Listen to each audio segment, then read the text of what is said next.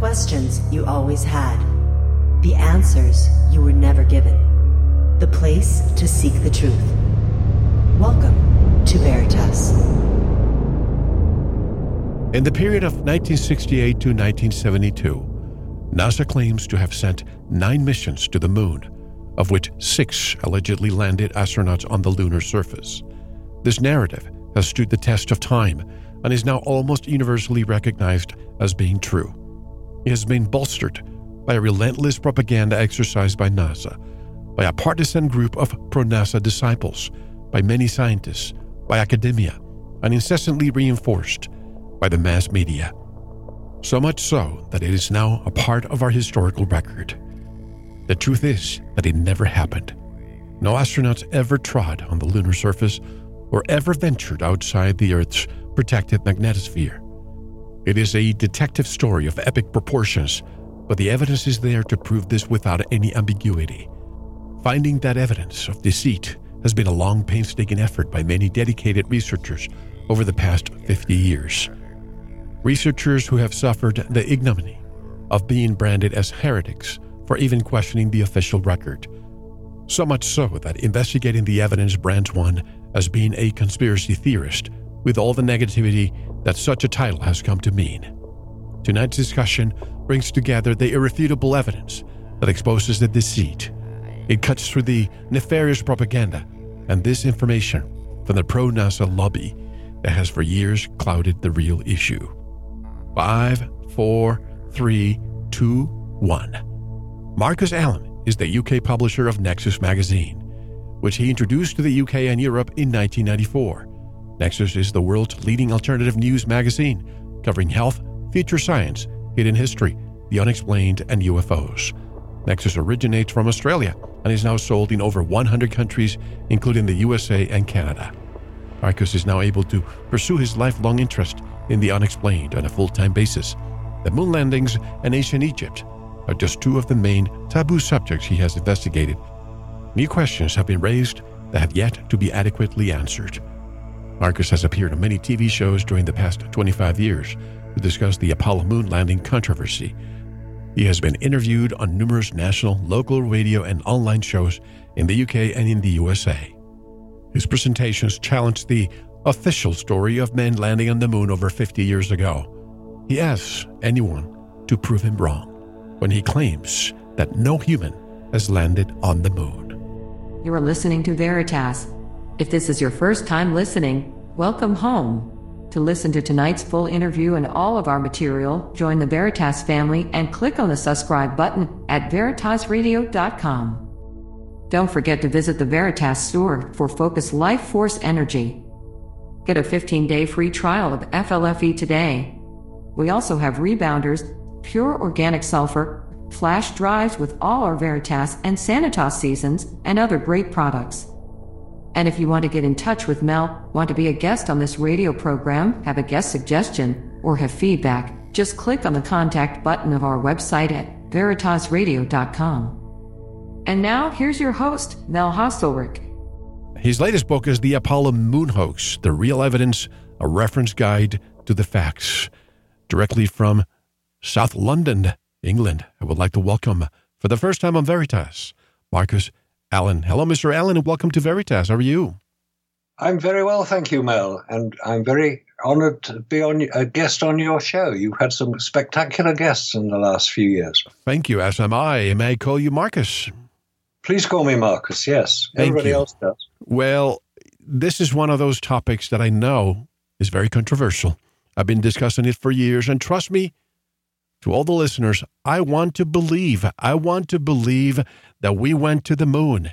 And I've been asking people for answers, but I'm not satisfied with any answer that I get.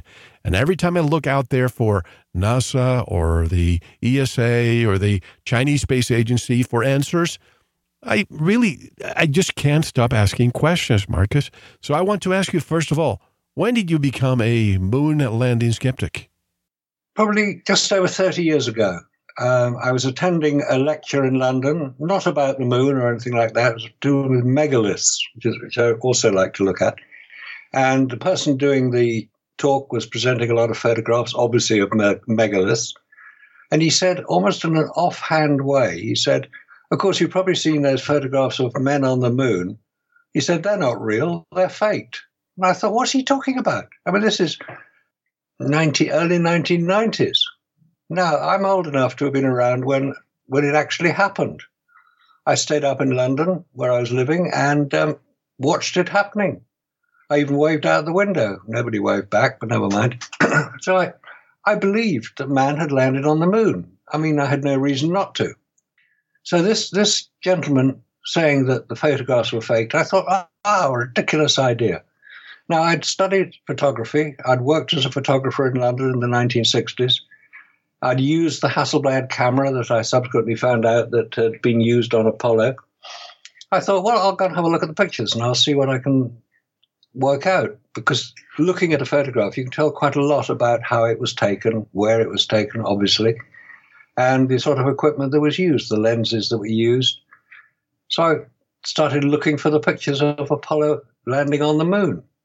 I had to go out to an astronomy show and buy a set of, of postcards. It was the first I could find. There are obviously some in books and magazines. National Geographic was uh, a big publisher publisher of Apollo photographs. And I looked at the photographs and I thought, yes, I can see what he's talking about. I can see why he might have doubts. And I started to have doubts about the photographs. And I started investigating Apollo.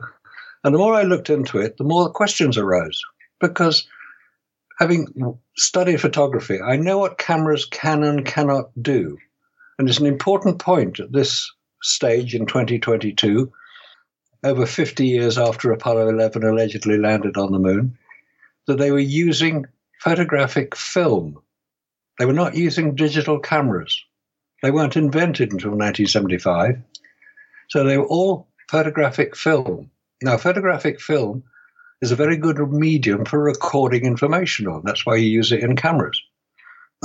they were using um, black and white film, they were using color reversal film, otherwise known as transparencies, because they can produce some very, very good and accurate color rendition of the scene that they're photographing. And the more I looked at them, I thought, hang on a minute, there's a problem here. This camera, the Hasselblad camera, which is a very good camera made by Victor Hasselblad of Sweden, it had no viewfinder on the moon because obviously, if you're wearing a spacesuit, which they presumably were, you can't get your head down close enough to the viewfinder, which is on top of the camera, to see what the scene is. So the viewfinder was removed. then the shutter button to take the photograph is located on the front of the camera. All Hasselblad cameras are the same. They had a larger button because if you're wearing a, spacesuit, you've got to wear the gloves as well. You can't wear half a spacesuit. so you've got these gloves, like heavy duty gardening gloves.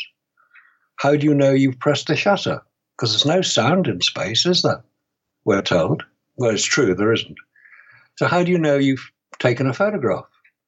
Well, there's a little dial on the side of the camera which tells you what photo- how many photographs you've taken of the film you have in the camera, but you can't see that from inside a spacesuit either. Anyway, all these restrictions on use, I came to the conclusion that the photographs could not have been taken on the lunar surface. And it was many years later I discovered the proof of that, the proof that it couldn't have been taken on the lunar surface. And the proof came in a, another lecture I attended. I'm a member of the British Interplanetary Society. And the lecture was given by the a very nice gentleman named Phil Pressel, who was the uh, designer of the photographic equipment, the camera system used on the um, the Hexagon spy satellite, KH9. He was very proud of what he'd done. It was obviously it was highly technical, very classified at the time. It was declassified in 2011, which is why he was able to talk publicly about it. Now he talked about it, and in describing the photographic uh, equipment, it was a stereo camera that was, i.e., two cameras linked together to take stereo images, so height could be determined when it was used as a 3D picture. He was very proud of it. and he said, almost by in passing, he said, Well, of course, we had to pressurize all the film and the, and the camera equipment on the spacecraft. And I thought, What's he talking about? You've got to pressurize the, the spacecraft. the Hexagon Spy satellite flew at about 200 miles above the Earth to photograph what was going on in the Soviet Union. This is, it was first launched in 1969. It was converted about 10 years later to use digital equipment, but initially to use photographic film. And it's a very, very complex system of the film being transported from the huge six foot diameter film reels. They were five inch width film. So there was a huge amount of film in the on the spacecraft, the Hexagon spy satellite. It was transported through tubes, which had all been pressurized. And I thought, well, what's going on? Why, why do they have to pressurize photographic film in space? And I asked him that question. I said, would the same restrictions apply to Apollo? He said, of course they would. We get disconnected every so often. You were saying about the pressurized on the ca- pressure in the camera. Yes, pressure in the camera. The, well, it's not the camera; it's the film that has to be pressurized. And what I, what we'd done was determined that photographic film is damaged in the pressure that we were able to produce in this vacuum chamber, which is relatively low. Now, it's important to know how vacuum is measured. Here on Earth, we exist in an atmosphere, and the pressure in the atmosphere is 14.7 pound per square inch at sea level, and the same at uh, measured in torr. Torr is the unit of vacuum. It's named after the uh, an Italian scientist who worked to develop the barometer in the 17th century. It, ah, you know what's happening? Is somebody trying to get a hold of you? Are you there, Mel? I'm here. Can you hear me? Sorry, Marcus, please proceed. We keep getting disconnected. I'm not surprised. No, I'm not surprised at all. Obviously, a lot of people listening in. Hi, guys. How are you doing? Whoever you are. I hope they're learning something. Well, I hope they are, but maybe maybe they don't want to learn it. Anyway, let's carry on because uh, I think we, we were describing how I first became interested in looking into this subject and why there could possibly be more to it than we were being told. And I said, I was trained as a photographer. I know what cameras can and cannot do. I'd used the Hasselblad camera. I've used it professionally. I've used it uh, socially. So I knew what it could do. It's a very, very good camera, but it's not easy to use. It was never designed originally to be handheld. It was always designed, it was originally designed as an aircraft camera uh, doing aerial photography during World War II, and it was developed from that.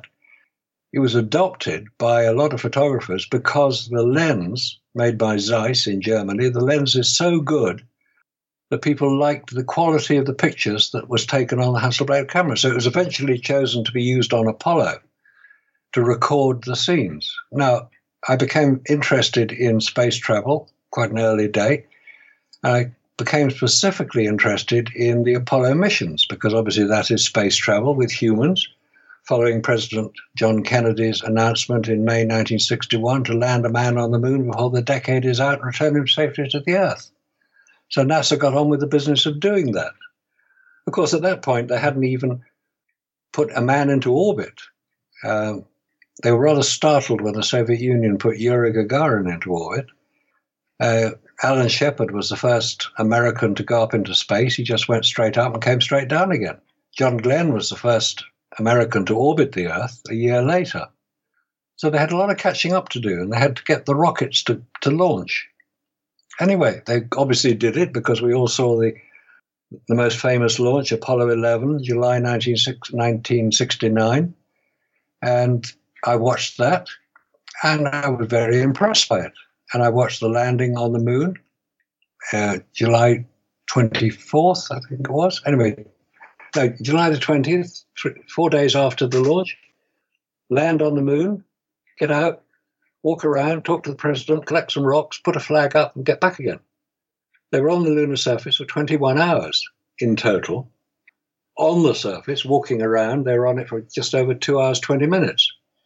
So it was a relatively short mission, this one. But there were a few photographs. There's a famous series of photographs taken in what's referred to now as Magazine 40. It just happened to be an arbitrary number. There weren't 40 magazines taken on the mission, there were only about three. But this was identified as Magazine 40. and there are 121 photographs taken on the lunar surface by the named astronauts, Neil Armstrong and Buzz Aldrin. Interestingly, there is no photograph, identifiable photograph of Neil Armstrong. They're all taken of Buzz Aldrin by Neil Armstrong. And there is a, a, a series of photographs, there are eight photographs in total in a series on this magazine. They're, they're all still photographs, and it's showing Buzz Aldrin coming out of the lunar lander, the Eagle, coming down the ladder onto the lunar surface. And as a photographer, I know that you look at photographs in sequence and you can tell what the photographer is trying to achieve by the series of photographs that he takes, usually called a contact sheet. It's just looking at the photographs taken in sequence. These are all photographs on photographic film. So I looked at the, these particular eight photographs. They're all in sequence, and they show Buzz Aldrin climbing out of the lander, coming down the ladder onto the lunar surface, but in the middle of this, in the middle of this sequence, there are two photographs one of the lunar lander footpad itself, and the other of the rubbish bag that they just chucked out of the lunar lander before they got out. I'm thinking, hang on a minute, why would they do that? Why would they? Because they could do it at any time. They didn't need to do it in the middle of this sequence. But obviously, Neil Armstrong, who was taking the photographs, got bored watching Buzz Aldrin climbing down the ladder or trying to and decided to photograph the footpad and the rubbish bag. Now, looking at those photographs, you can tell where the sun is, assuming it's the sun we're looking at as the light source. You can see where the sun is. It's behind the lander. So Buzz Aldrin's activity are all taking place in shadow, the shadow of the lander. But he's illuminated like a Christmas tree. You can see all the detail in his spacesuit and the directly illuminated surface behind him, behind the lander, is not overexposed, which you would expect it to be in a photograph. Because the difference in illumination between the directly illuminated surface and the shadow area of the lander should be too great for a film to record. Photographic film has a quite a wide latitude, but it doesn't have that wide a range of latitude. So that was one of the first things I noticed. Where was the illumination to make Buzz Aldrin look like a Christmas tree coming from? Oh, we're told. Oh, it's the it's the reflective surface of the moon. Then I discovered that it's not the reflective surface of the moon. It couldn't be. The reflective surface of the moon, it does reflect light because you could see it in the sky. You look up in the sky and you can see it reflecting sunlight. But it doesn't have enough reflection when it's in shadow to illuminate to that level of uh, intensity. So that, that was a, that was a first real problem I had, trying to work out because if if you know what you're looking for in a photograph, you can read a photograph like you can read a book. You know what all those little squiggles mean, so you can make sense of the words, and it and it makes sense as a book because you can you can read it. Same way you can read a photograph. You know where the camera is, you know what it's trying to photograph, you know what type of lens might be being used by the depth of field on it, you know what exposure is likely to be. And I found many, many problems with this because it didn't make sense that somebody in deep shadow, because the, there are no clouds on the moon, there's no atmosphere, so you get either deep shadow or bright sunlight. It's so bright you can't see the stars. That's why you can't see the stars because the camera isn't capable of recording bright, brightly illuminated surface areas and the relatively dim stars in the background. You won't see them. So let's not have any more. You can't see any stars in the photographs. Of course, you can't. Photographically, that's the way it works. so I started looking at more of the photographs and I started looking in detail at them and discovered that there were so many discrepancies between what should be occurring. I mean, no, nobody's been to the moon. I'll say that right away. No humans have been to the moon, including the astronauts we're told walked on the moon, on the moon, because there's no evidence that they did. And don't talk about footprints either. There's a rather amusing um, little clip on uh, YouTube posted recently. I think it was originally on TikTok. Somebody filming the moon with his mobile phone and then zooming in and zooming in and zooming in, and you can see the Apollo lander, and he zooms in a bit more, you can see the footprints. With a mobile phone, no, it doesn't work that way. There are no footprints of men on the moon because nobody got there. But I understand, reason, Marcus. I understand that we wouldn't be able to see photographs with stars, and I've actually have never asked that question. But could the astronauts see the stars? And I believe they said that they couldn't. Well, they did say that. That was in the famous um, press conference after Apollo 11. Right. And uh, it was Patrick Moore, who was a, a UK uh, astronomer, quite a quite a famous one. He's passed on now, but he asked the question during that press conference: Could you see stars despite the solar corona? And the solar corona is the uh, area around the sun which you see during an eclipse. And they said, no, we don't, we did, we couldn't see any stars. Well, of course you can see stars if you if you're looking for them. You can see stars at night here on Earth. We just look out the window and you can see all the stars you want to. If you're in space, you'd see many more stars because there's no atmosphere to distort them. So what he was doing, saying that, I don't know. It, it didn't make sense. And you could, of course, photograph stars if you were on the moon by pointing your camera up at the stars and exposing for that particular level of light. But if you're going to include the directly illuminated surface, no, you won't get stars in the photograph. And speaking of that first press conference, which uh, took place three weeks after they allegedly returned, what was your impression when you saw that and, and studying it through the years? I still can't comprehend how the biggest accomplishment for humankind had that reaction from the three astronauts. That's right. Yeah, it was a very strange reaction. I mean, obviously, when I when I first watched that, uh, it was recorded on August the twelfth, nineteen sixty nine. That press conference, because they had to spend time in quarantine after they came back from the moon, in case they brought any lunar germs with them. I suppose that quarantine was discontinued because they found there weren't any lunar germs. But it was I mean, these are three men who had achieved one of the greatest scientific achievements of mankind to land on another planetary body. And they looked like they were at a funeral.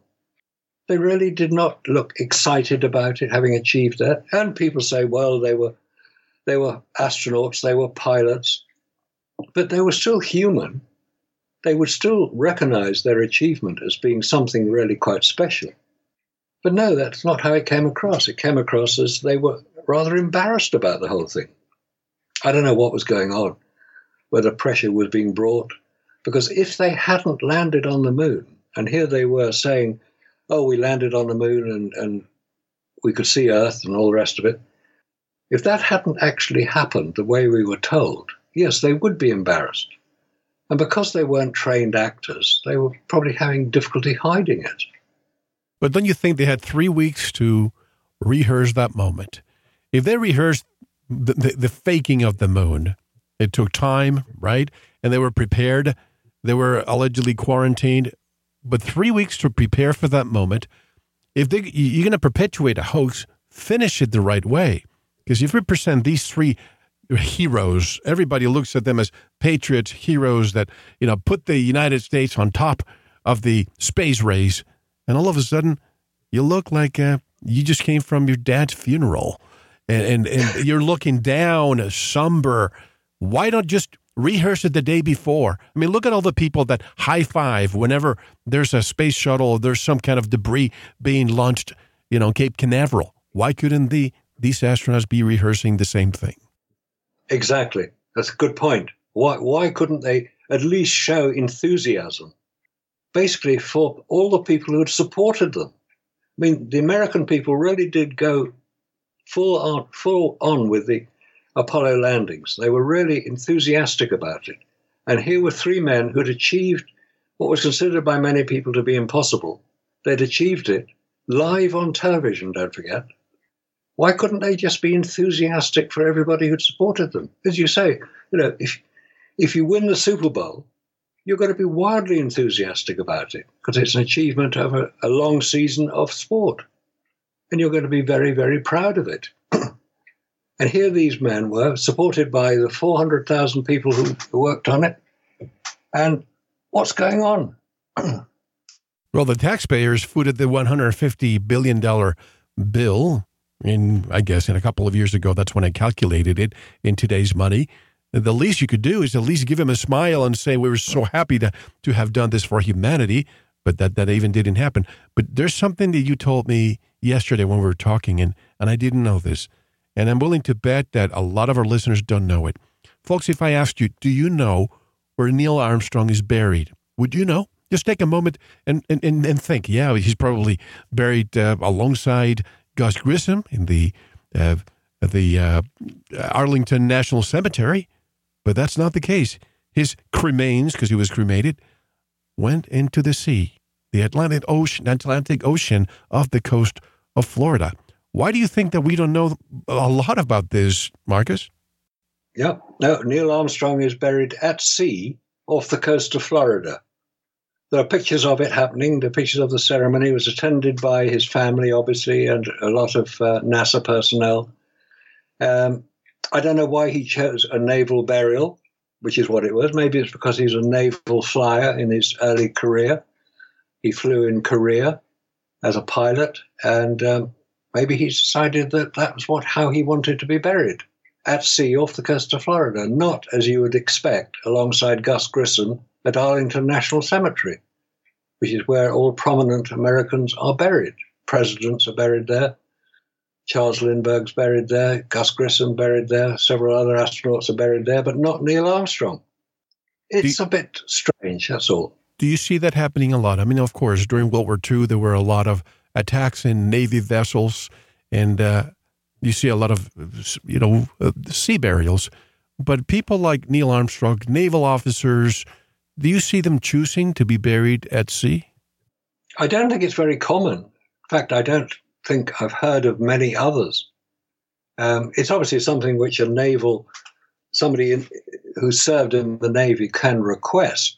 I imagine anybody can request it. They may get turned down. But Neil Armstrong requested a naval sea burial. Uh, it's his choice, it's his decision. Maybe he didn't want a fuss to be made about him. But he's one of the most famous Americans in the 20th century. It just seems a little bit off key, a little bit odd. It's another of those anomalies which come up. Why a recluse? I mean, we, we, we know that he was a recluse. He did not want to grant interviews. Uh, as I mentioned to you before, in 1974, I believe it was, he was coming to my town in, in San Juan, Puerto Rico, in a cruise ship. And uh, me being a fan of, of space and NASA and so on, I was there in front of the cruise ship when it was arriving. And the media was there waiting for him to come out and say a few words. He never came out of the of the ship. Uh, That's strange. That is very strange. Yeah. I mean, he'd, he'd obviously spent a lot of time going around the world talking to presidents, prime ministers, kings, queens, heads of government, because he was being promoted as this unique figure, the first man on the moon. And there are books written about him, photographs of him. Well, there aren't many photographs of him on the moon. There are actually two altogether. But he was promoted as that uh, NASA had a very, very good publicity department in those days.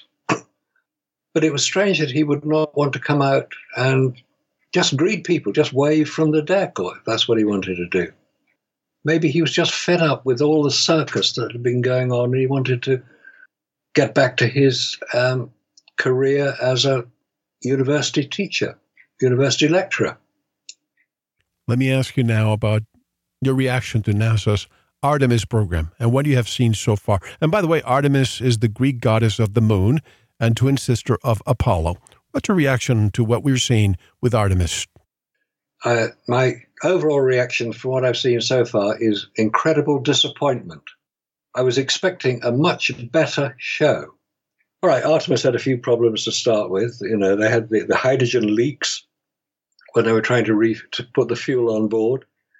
Hang on a minute. Hydrogen has been used on the space shuttle since it launched in 1981. How come they're now having problems getting art, getting hydrogen into what is in effect a bigger version of the space shuttle? So there's all that. There were three cancelled launches, and then eventually got it off, and it was at night. Couldn't see a thing. And this thing, I mean, all you could see is the great plume of the exhaust, which is the solid fuel boosters, because that's all.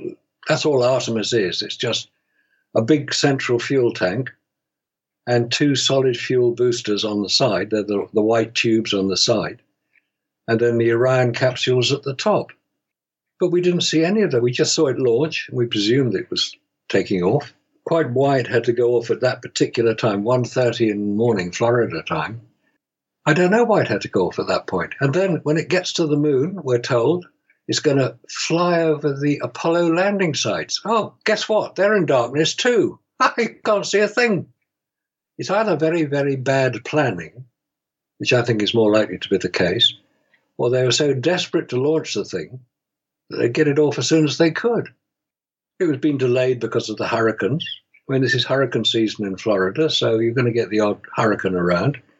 But surely that can be identified and planned for if they're going to make a big show of it. And when it was first being launched, there were 100,000 people waiting to see it launch. They were obviously paying a lot of money to stay in hotels, hire cars, travel to Florida to watch the launch of Artemis. Didn't happen. And when the second launch came around, we had the same problem. Hydrogen leaks on between the tanks and the rocket itself. You call hydrogen Houdini, right? Hydrogen's Houdini. It's very hard to restrain hydrogen. It's the smallest atom of them all. It takes a great deal to, to make sure it doesn't escape, which is why hydrogen is not a very successful fuel to carry around in motor cars because it'll escape. So it's what- also Why is NASA still using hydrogen in the rockets when I'm just going to pick on Elon Musk's SpaceX? He's using methane. Methane is uh, also easier to handle and store than hydrogen. Methane takes up much less volume than hydrogen, so the tanks can be smaller and lighter. Why is NASA always operating 19 in the 1950s? the question I, I don't know the answer to. I wish I did. I suspect that a lot of engineers now at NASA, well, there are no engineers at NASA now who were there when Apollo was operating. So there's nobody with the historical knowledge of what they did with Apollo. So they basically starting from from scratch, starting from first principles. And the first principle of rockets is don't use hydrogen. It just gets out. It, it escapes from everywhere. That's why I call it the Houdini gas. To escape from any restraint. But uh, you asked what my reaction to uh, Artemis was. I was very disappointed. It's just not what I expected. That it launched at night. It didn't overfly the Apollo 11 landing site we were told it was going to do, because that was in darkness as well. And now what's it doing? It's, it's in an elliptical orbit around the moon. And then it's going to come back. And when it comes back, this, this is the point. In December 2014, the Orion capsule, which is on top of the Artemis rocket now, the Orion capsule was test launched in December 2014. It flew out 3,500 miles from Earth and came back again to test the heat shield, which nearly failed. And it's been, what are we talking, eight years since that happened? That's the length of the Apollo missions from start to finish. And all they managed to do was to launch the capsule once. When they tried to uh, restore the heat shield on Orion, they were using a, a stainless steel heat shield originally, which very nearly failed. If it had totally failed, would have had the same result as the uh, Columbia space shuttle. It would have burnt up in the atmosphere. Fortunately, this didn't.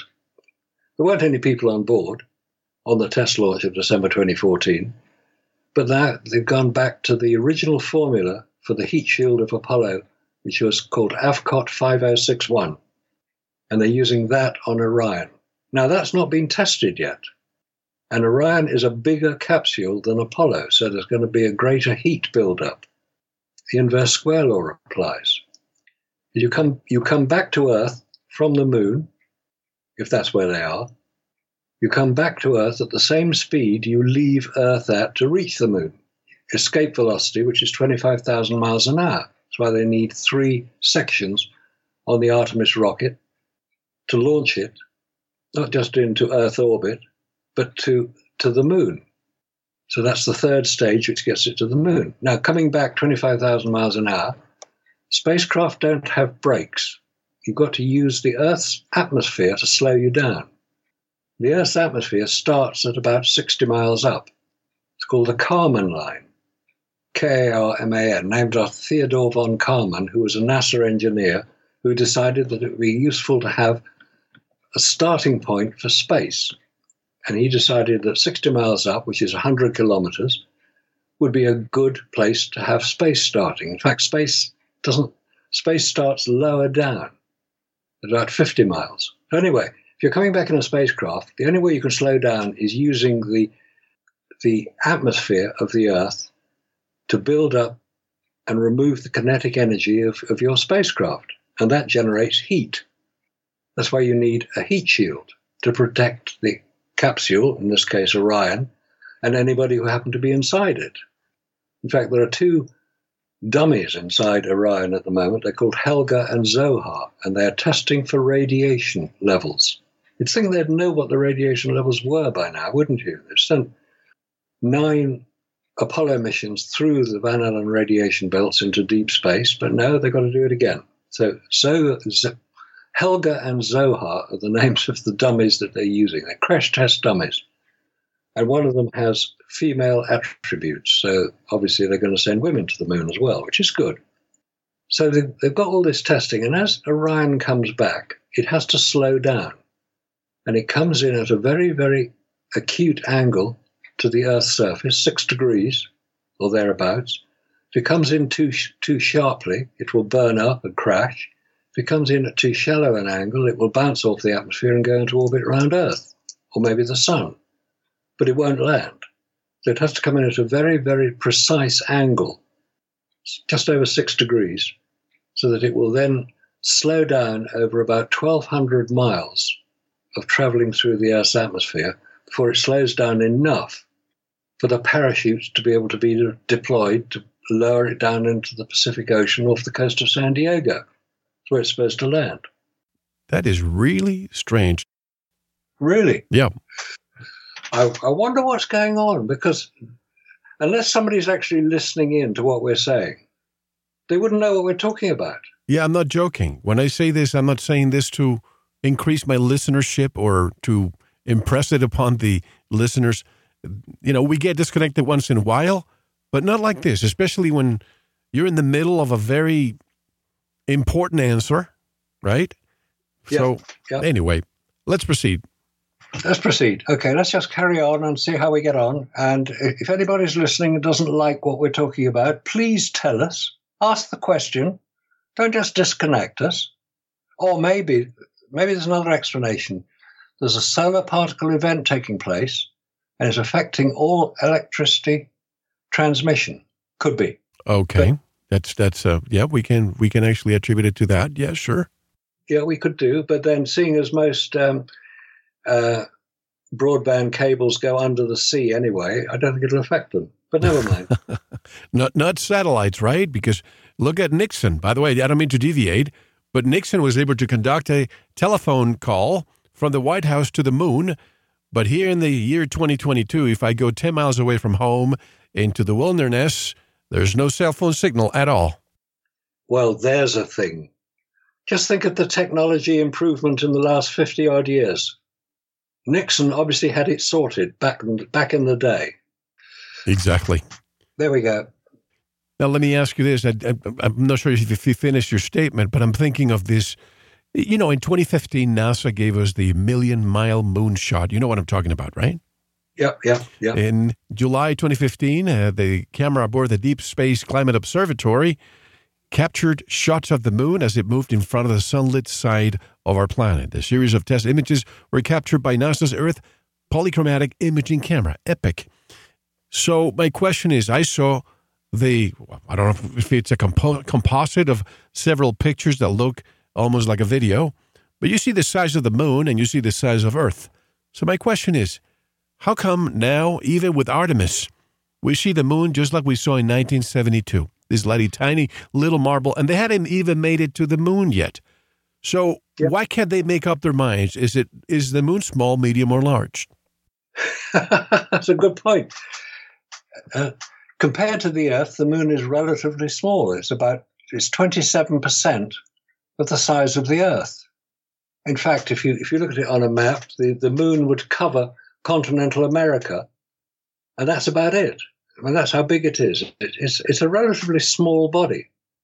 What's interesting is that the that astronomers on Earth could take better photographs of the moon from their back gardens than we see from the Artemis program. I don't get it. And it seems they've mixed the front and the far side. It's, it's, it's not called the back side, it's called the far side of the moon, the bit we can't see. The dark side of the moon, by the way, is the, the album. Floyd. By, yeah. Great album. It's the far side of the moon because we can't see it, because the Earth is tidally locked to the Earth, which is probably a good thing. And uh, we can only see one face of the moon, keeps one face towards us at all times. So, what's going on behind it? What's going on on the far side?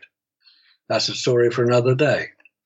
But the it's been photographed by orbiting spacecraft and allegedly by the Apollo missions, but they were too close to really get the whole view in. We know what the far side of the moon looks like, and there's one very prominent crater on the far side of the moon called the Tsiolkovsky crater. It's on the lower left hand side. It's well over 100 miles in diameter, and it's very uh, easily identified because in the center of this crater is what looks like a small island in the middle of a dark sea. The uh, Tsiolkovsky crater is not a regular circular crater, it's, it's got very jagged edges, but it's very easily identifiable if you know what you're looking for. In the same way that on the near side of the moon, there's a very easily identifiable crater called Copernicus, which is on the left hand side of from left hand side of center. And you can easily identify it because it has what's called radial um, or rays of ejecta material coming out from it, presumably after it was hit by a meteor or something. I don't know. To be honest, I don't think it's an impact crater. I think it's an electrical discharge crater. When, when the Earth was being formed, there were planets passing, Venus specifically, was passing much closer to Earth and the Moon, because the Earth and the Moon are relatively close together in astronomical terms. If two planetary bodies pass close to each other, there will be electrical discharge from a higher potential to a lower potential. And these were described in historical documents as um, the wars in the skies. The gods were fighting electrical discharges between planetary objects would appear to be like that. And they would be very powerful electrical discharges. Anyway, that's my theory about the, the flat bottomed lunar craters. There are in, impact craters on the moon. They're relatively small and they are saucer shaped because you can, you can work out what a crater will look like. The, the kinetic energy of a meteor, an asteroid, or whatever it is hitting the moon will create a crater that is eight times wider than its depth. It's physics. You can you can easily identify it. And there's a crater on Earth created by a meteor impact called Meteor Crater in Arizona. Right. And it, it's exactly that. It's eight times wider than it is deep. That's the physics of a crater, of an impact crater. Allegedly, the Apollo astronauts practiced there. They did, yes. They, they, practiced all over. They, they practiced in meteor craters so they'd have some idea of what big craters would look like. They didn't go anywhere near a crater that size, except Hadley Rill on Apollo 15. They went to this strange snake like channel on the moon. The trouble, the trouble is that they didn't build it the right size. they didn't build it the right size. If they have to make craters on Earth to film it. Let's theoretically think that it was filmed here. Would they be okay. using explosives to create craters to more or less emulate what we see from Earth? Yep, there is an exact replica, or pretty close to an exact replica, of the Sea of Tranquility at the Apollo landing site, recreated on Cinder Lake near Flagstaff in Arizona. You can go and see it today. It's still it's a bit de- decrepit now because off road drivers have been using it for practice. But there's film of all these craters being created using explosives in Cinder Lake. They used a lot of them, and they produced a very good rep- representation of the Sea of Tranquility, so the astronauts presumably could practice. I don't know what they were going to practice, but uh, they were also in Iceland. They were in Hawaii. They went all over. Now, there's there's a part of I think it's Oregon and Washington State known as Columbia River Basin, which is a volcanic area. The uh, magma from inside the Earth extruded out, maybe after an impact, and Columbia River Basin is has volcanic origins. maybe they practice there as well. But Cinder Lake in Arizona, near Flagstaff in Arizona, yeah, that was deliberately created as a life-size replica of the Sea of Tranquility using explosives. U.S. Geological Survey did it. So yes, there are images of that being created back in the mid 1960s. This idea that Stanley Kubrick was the one behind the moon landings or the, the actual filming, you think that it's not the case? It's his special effects person. His name escapes me. Okay. Stanley Kubrick is always held up as being the person behind the filming of Apollo. If he was, he'd have done a much better job of it because he was a perfectionist. Now, my view is that the his special effects director, Douglas Trumbull, special effects director Douglas Trumbull, was quite possibly involved in advising NASA as to how to create the images that they wanted. And they were creating the images that they wanted um, at what's the Air Force base in New Mexico? Um, Holloman? That's right um, Air Force Base in New Mexico. Uh, Bart Sibrel has written a book called Moon Man, in which he describes meeting the senior security personnel at that base.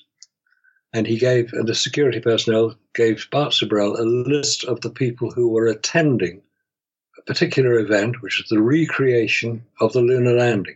And it was attended by President Johnson, Wernher von Braun, Neil Armstrong, Buzz Aldrin, James Van Allen, after whom the belts are named, and various other people, several astronauts.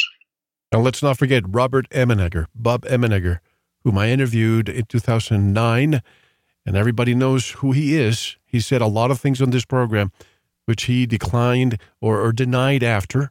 He's the one that had the uh, UFOs Past, Present, and Future, hosted by Rod Serling. And in that uh, TV series, he included 30 seconds of the alleged landing in Holloman Air Force Base. But this individual that Bart Sibrel interviewed, Deathbed Confession, said that Bob Emenegger was one of them filming. I didn't mean to interrupt you there, Marcus. No, that's it's good to have that piece of information in as well, uh, because the filming of the Apollo landing would require a considerable understanding of film technology and film techniques.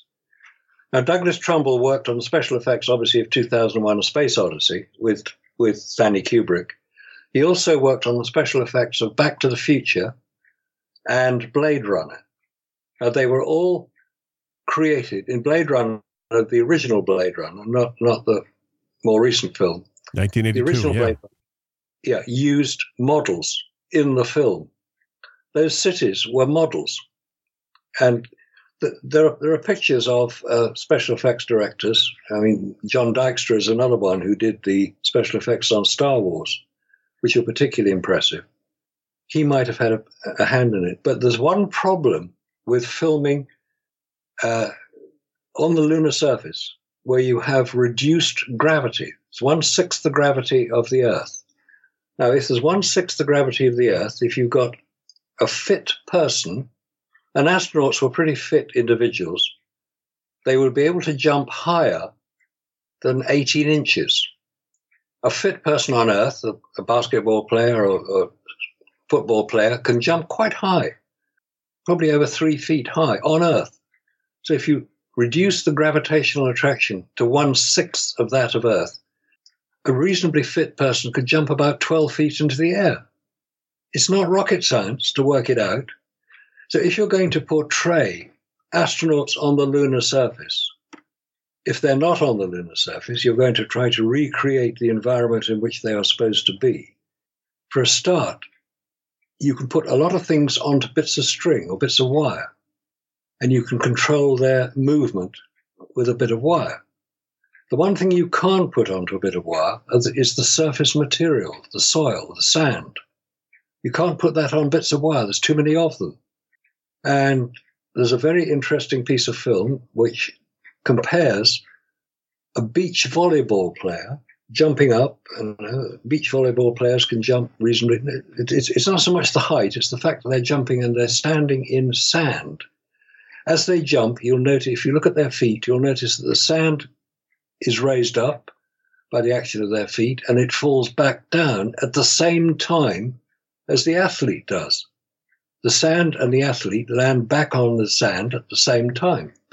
If you look at the what's called the jump salute sequence on Apollo 16, the astronaut jumps up, the soil is raised up, and it falls back almost immediately. And then the astronaut follows a considerable time later, well, relatively considerable time later, not at the same time. And that is one of the giveaways which couldn't be recreated by just using um, slow motion film. Because if it's filmed on Earth, the sand and the astronaut will behave in the same way.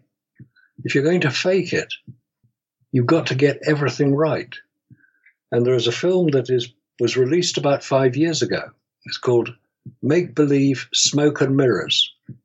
Now, smoke and mirrors is a, a, a slang term used in special effects, used for using smoke and mirrors.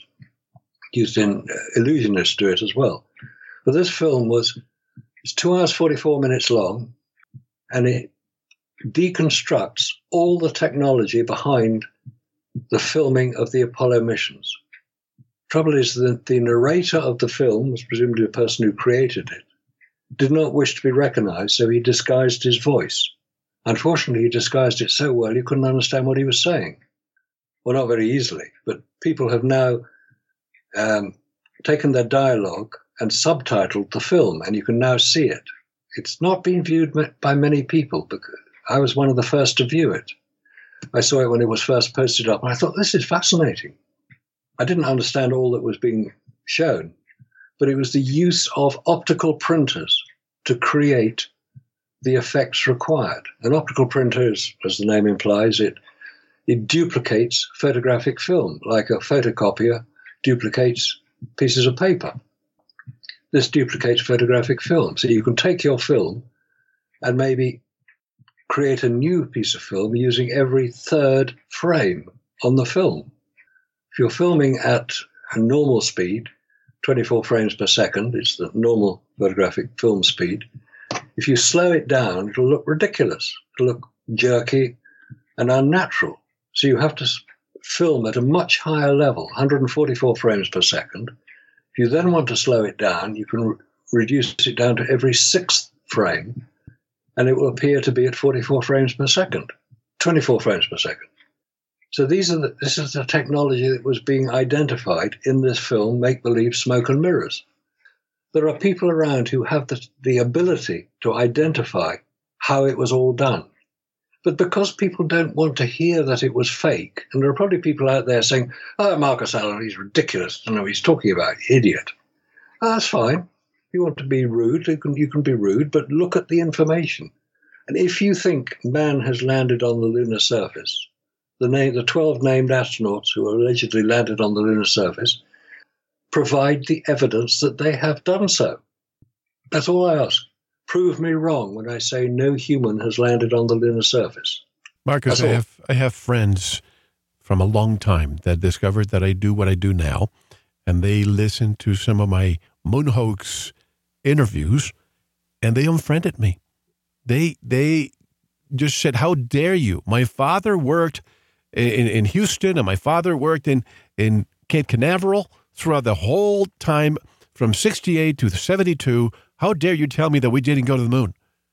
How many people work in silos where they don't know? It's so compartmentalized that they don't know what their, the other cubicle is doing, Marcus. Exactly. That was how it was done. That was how it's not. It, it wasn't keeping people quiet. It wasn't hiding some secret. And a, a lot of people say, "Well, 400,000 people worked on the Apollo program in the mid 1960s. That's true, they did, all over America.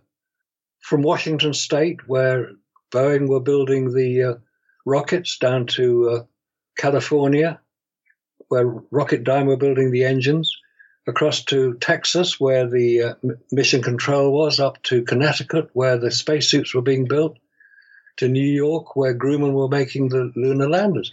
They were all across America. Now, if you've ever worked for a big company, which I have, I've worked for Toyota in the UK, I didn't know what the board of directors were discussing. It wasn't my business to know.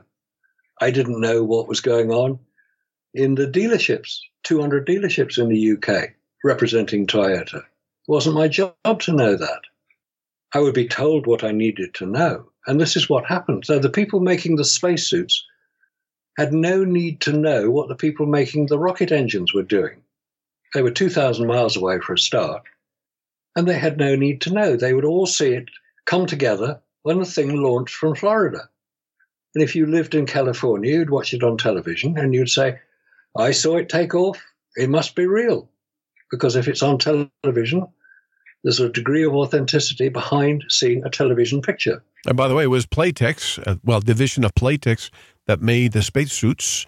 Did they factor in any gold or any material that could help the astronauts go through the Van Allen belt? No, no, they didn't. It's a question I've asked. Uh, I actually wrote to uh, uh, the company making the spacesuits, Hamilton Standard, are making the uh, um, backpacks as well. And I said to them, What protection did you build into the spacesuits to ensure the astronauts could survive the radiation levels we know exist in space? And they said, We built it according to, to the specifications supplied to us by NASA. You'd better address your question to them. So I did. I'm still waiting for the answer. Well, I saw an answer from NASA, and they're saying, well, it's the same as firewalking. You just if if you if you walk through coal that's on fire, you might not feel it that much. That's what they call thousands of kilometers of Van Allen belt. It doesn't work the same way. Heat is a very different concept to radiation. So that's basically dodging the question. The the problem with radiation is that it penetrates everything, especially galactic cosmic rays coming from deep space. It penetrates everything. That's what it's there for. And uh, a lot of the astronauts said that uh, they saw what they described as stars in their eyes. That would be the effect of radiation. It would hit the optic nerve in the eye and trigger a slight reaction and you would see it as a as a flash of light. But radiation is lethal. I mean, humans are not designed to to operate in a radiation environment. That's why that's why we take so much precaution against it. If radiation is so harmless to humans, why don't they just send a few um, people into the reactors at Chernobyl or Three Mile Island or Fukushima wearing astronaut spacesuits because they protected the astronauts from the radiation, didn't they? No, nobody would dare do that. It would be a stupid thing to do. But it's a reasonable question to ask because radiation is radiation. Gamma rays, X rays, no matter what they are, they're the same wherever you are. And we're told there's going to be uh, some solar particle events quite soon, sort of outbursts from the sun of excess radiation, which occurs on a, on a reasonable cycle we can ident- we, we can we can identify when it's going to happen, but we can't do very much about it if it hits Earth. If a if a burst of radiation from the sun hits Earth, we're toast because our our computer systems would be harmed, satellites would be destroyed, well, the electronics would be destroyed. Therefore, they wouldn't work. Therefore, GPS would stop working. Therefore, Everybody would get lost because they can't read maps anymore. So it would have serious effects on Earth. But we don't know what protection to take because we haven't examined it. And in fact, there's a, a good example of this. One of the first identified, um, first people to identify the effect of solar radiation or son boss, was a guy called Richard Carrington, after whom the event, the Carrington, Carrington event, event yeah. 1859, when radio operate, um, Telegraph. uh, tel- yeah, t- uh, uh, telegraph operators suddenly found that they could actually transmit without being connected to batteries because the energy in the in the wires was sufficient to send the signal. Fortunately, there weren't too many electric uh, appliances around at the time of the Carrington event, 1859. But if it happened now, what 170 70 odd years later, we'd be in serious trouble unless we take precautions to protect our electrical infrastructure. And you may recall back in, I think it was 1989, there was a major power outage in northwestern America. And that was the result of the same thing that uh, a solar event uh, short circuited out a lot of the transformers in the electrical grid system. Took a long time to get them all back again. According So, to Rick- Dr. Paul Laviolette, it would take about 50 years to build all the transformers to put the grid back on if another Carrington event were to happen today. Yeah, exactly. It would take a long time. We're, we're not taking precautions against it. We're not saying this is what we have to do to ensure that our electrical grid system can main, maintain its integrity in the face of that sort of storm. It's, it's a very sad reflection on the leadership of Western countries that they're not taking this seriously, or they don't appear to be taking it seriously. Maybe there are secret plans that we know nothing about. Sure, there are a lot of secret plans out there, but let's concentrate on the ones we know about. Marcus, we have to take a break, but I want to ask you one question and I'll get your answer on the other side. The Okay. Apollo 11, I'm just speaking on the Apollo 11, not the rest for now, but they stayed on the moon for 21 hours and 36 minutes. Correct me if I'm wrong, but I believe the moon on the shade is about what, negative 184 Celsius or 300, negative 300 Fahrenheit. And on the sunny side, when the sun comes along, is 127 Celsius or 260 Fahrenheit. Did the lunar module have some kind of temperature control to keep those astronauts alive with those uh, temperature differentials? Good question. They didn't have air conditioning, that's for sure. But they did have something that allegedly kept them cool enough to operate in. Maybe we'll cover, maybe we'll cover that. Excellent. How can people buy the book, The Apollo Moon. Hoax? Amazon.com, The Apollo Moon Hoax, The Real Evidence by Marcus Allen, that's me, and Trevor Weaver, who's my co author. We put together a list of all the objections to what we're saying now. How could 400,000 people keep, keep a secret? Is one of them. Well, they didn't keep a secret because there was no secret to keep. But we, we look at all the information that we have accumulated over quite a long period of time about how all the objections to we didn't land on the moon can be handled. That's what we do in this book. We look at it in 26 different chapters. They're quite short chapters, a couple of pages each. And we just look at what was said. Oh, you couldn't do this, you couldn't do that, you could do this, you could do that. And we just provide the information in short, easily digestible, bite sized chapters. It's only just 250 odd pages. So, if you want to know the real story of Apollo, this would give you good information to start from. Trevor Weaver's written three other books on the subject, so look at those as well. And maybe we'll cover the story of Apollo 13. That's an interesting story. Definitely. You told you told me the story yesterday, and I definitely want you to share it. Uh, your website. What are your websites again, Marcus? Right. You go to nexusmagazine.com if you want to contact me. Uh, just go to the contact section or to our list. That's A U L I S dot com. It's a UK based site. Again, you contact me through there. Uh, there's several articles on there that uh, I've contributed to. There's probably enough reading there for you to keep you busy t- till the other side of the new year. It's a it's a big site. It's got a lot of good information from people who know what they're discussing, know what they're talking about. You can also see a copy of the film Make Believe Smoke and Mirrors in their film section, and also um, the other very very good film, which was created by the authors of Dark Moon. That's David Percy and Mary Bennett. The DVD of that book is called What Happened on the Moon. And the other, the other film worth checking out is American Moon by Massimo Mazzucco. It's an Italian filmmaker who's put together a very, very interesting film examining all the objections to We Didn't Land on the Moon. So, aulis.com, A U L I S, nexusmagazine.com. If you want to see some of the stuff that I've put on, has been posted onto YouTube, go to Apollo Detectives on YouTube, YouTube channel called Apollo Detectives. And if you go on there, you'll see it's over 50 videos that have been created about talks that I've given, interviews I've done, presentations I've put out. Been well illustrated by Robert Williams, who uh, runs the channel, Apollo Detectives. So if you want to see that, um, check it out. You won't be disappointed. You may be upset, and it's, it's, not, it's not my intention or any of the people contributing to this to upset anybody. It's just to try to get to the truth.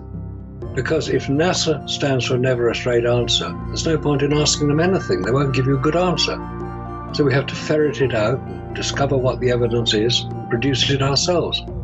And because of the internet now, we can do it on YouTube, we can present the information. A lot of them have been shadow banned and reduced, so it's very hard to find them. But go on to Apollo Detectives on YouTube, which has got industrial level security behind it, so it's not going to get taken down anytime soon and you'll see a lot of people discussing it, a lot of people talking about it.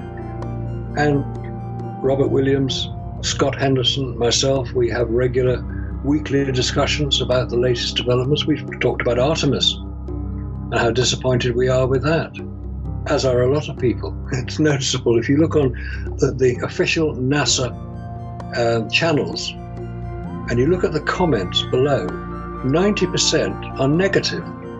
What are you doing, NASA? Why are you doing this? Why are you doing that? Why are you showing us things? It's, it's as if people have suddenly woken up to the fact that Artemis, which is supposed to be Apollo 2.0, well, Orion is Apollo 2.0, but Artemis is the program which is supposed to return humans to the moon, as directed in December 2019 by President Trump. Well, let's, stop it, let's stop it right there so we can continue in part two. Okay, let's do that. And then, folks, as, as part of the truth seeking process, we must unlearn what we've learned in the past. And I know that for some people who are new to the subject, it might be very disappointing to know that what you thought was true for decades is not. But would you rather live in truth or live in a lie? And by the way, Nexus Magazine, a great publication that discusses all the subjects we discuss here. My special guest today is Marcus Allen. One more hour to come and a lot deeper this is Mel Hostelrick, and you are listening to Veritas. Don't go anywhere. Thank you for listening to the first part of this important Veritas interview. To listen to the rest and all of our material, proceed to the members section or join the Veritas family by subscribing. Click on the subscribe button at veritasradio.com. Subscribe today.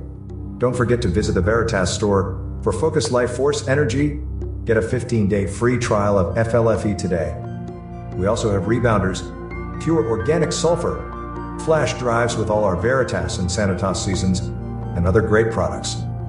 And if you want to get in touch with Mel, want to be a guest on this radio program, have a guest suggestion, or have feedback, just click on the contact button of our website at veritasradio.com. And if you're listening on YouTube, like, subscribe, and share the video. Click on the notification button to be alerted when new interviews are available. Now, proceed to the member section or subscribe to listen to the rest of the interview. You don't want to miss it. Thank you for listening to Veritas. Because you don't want to believe, you want to know.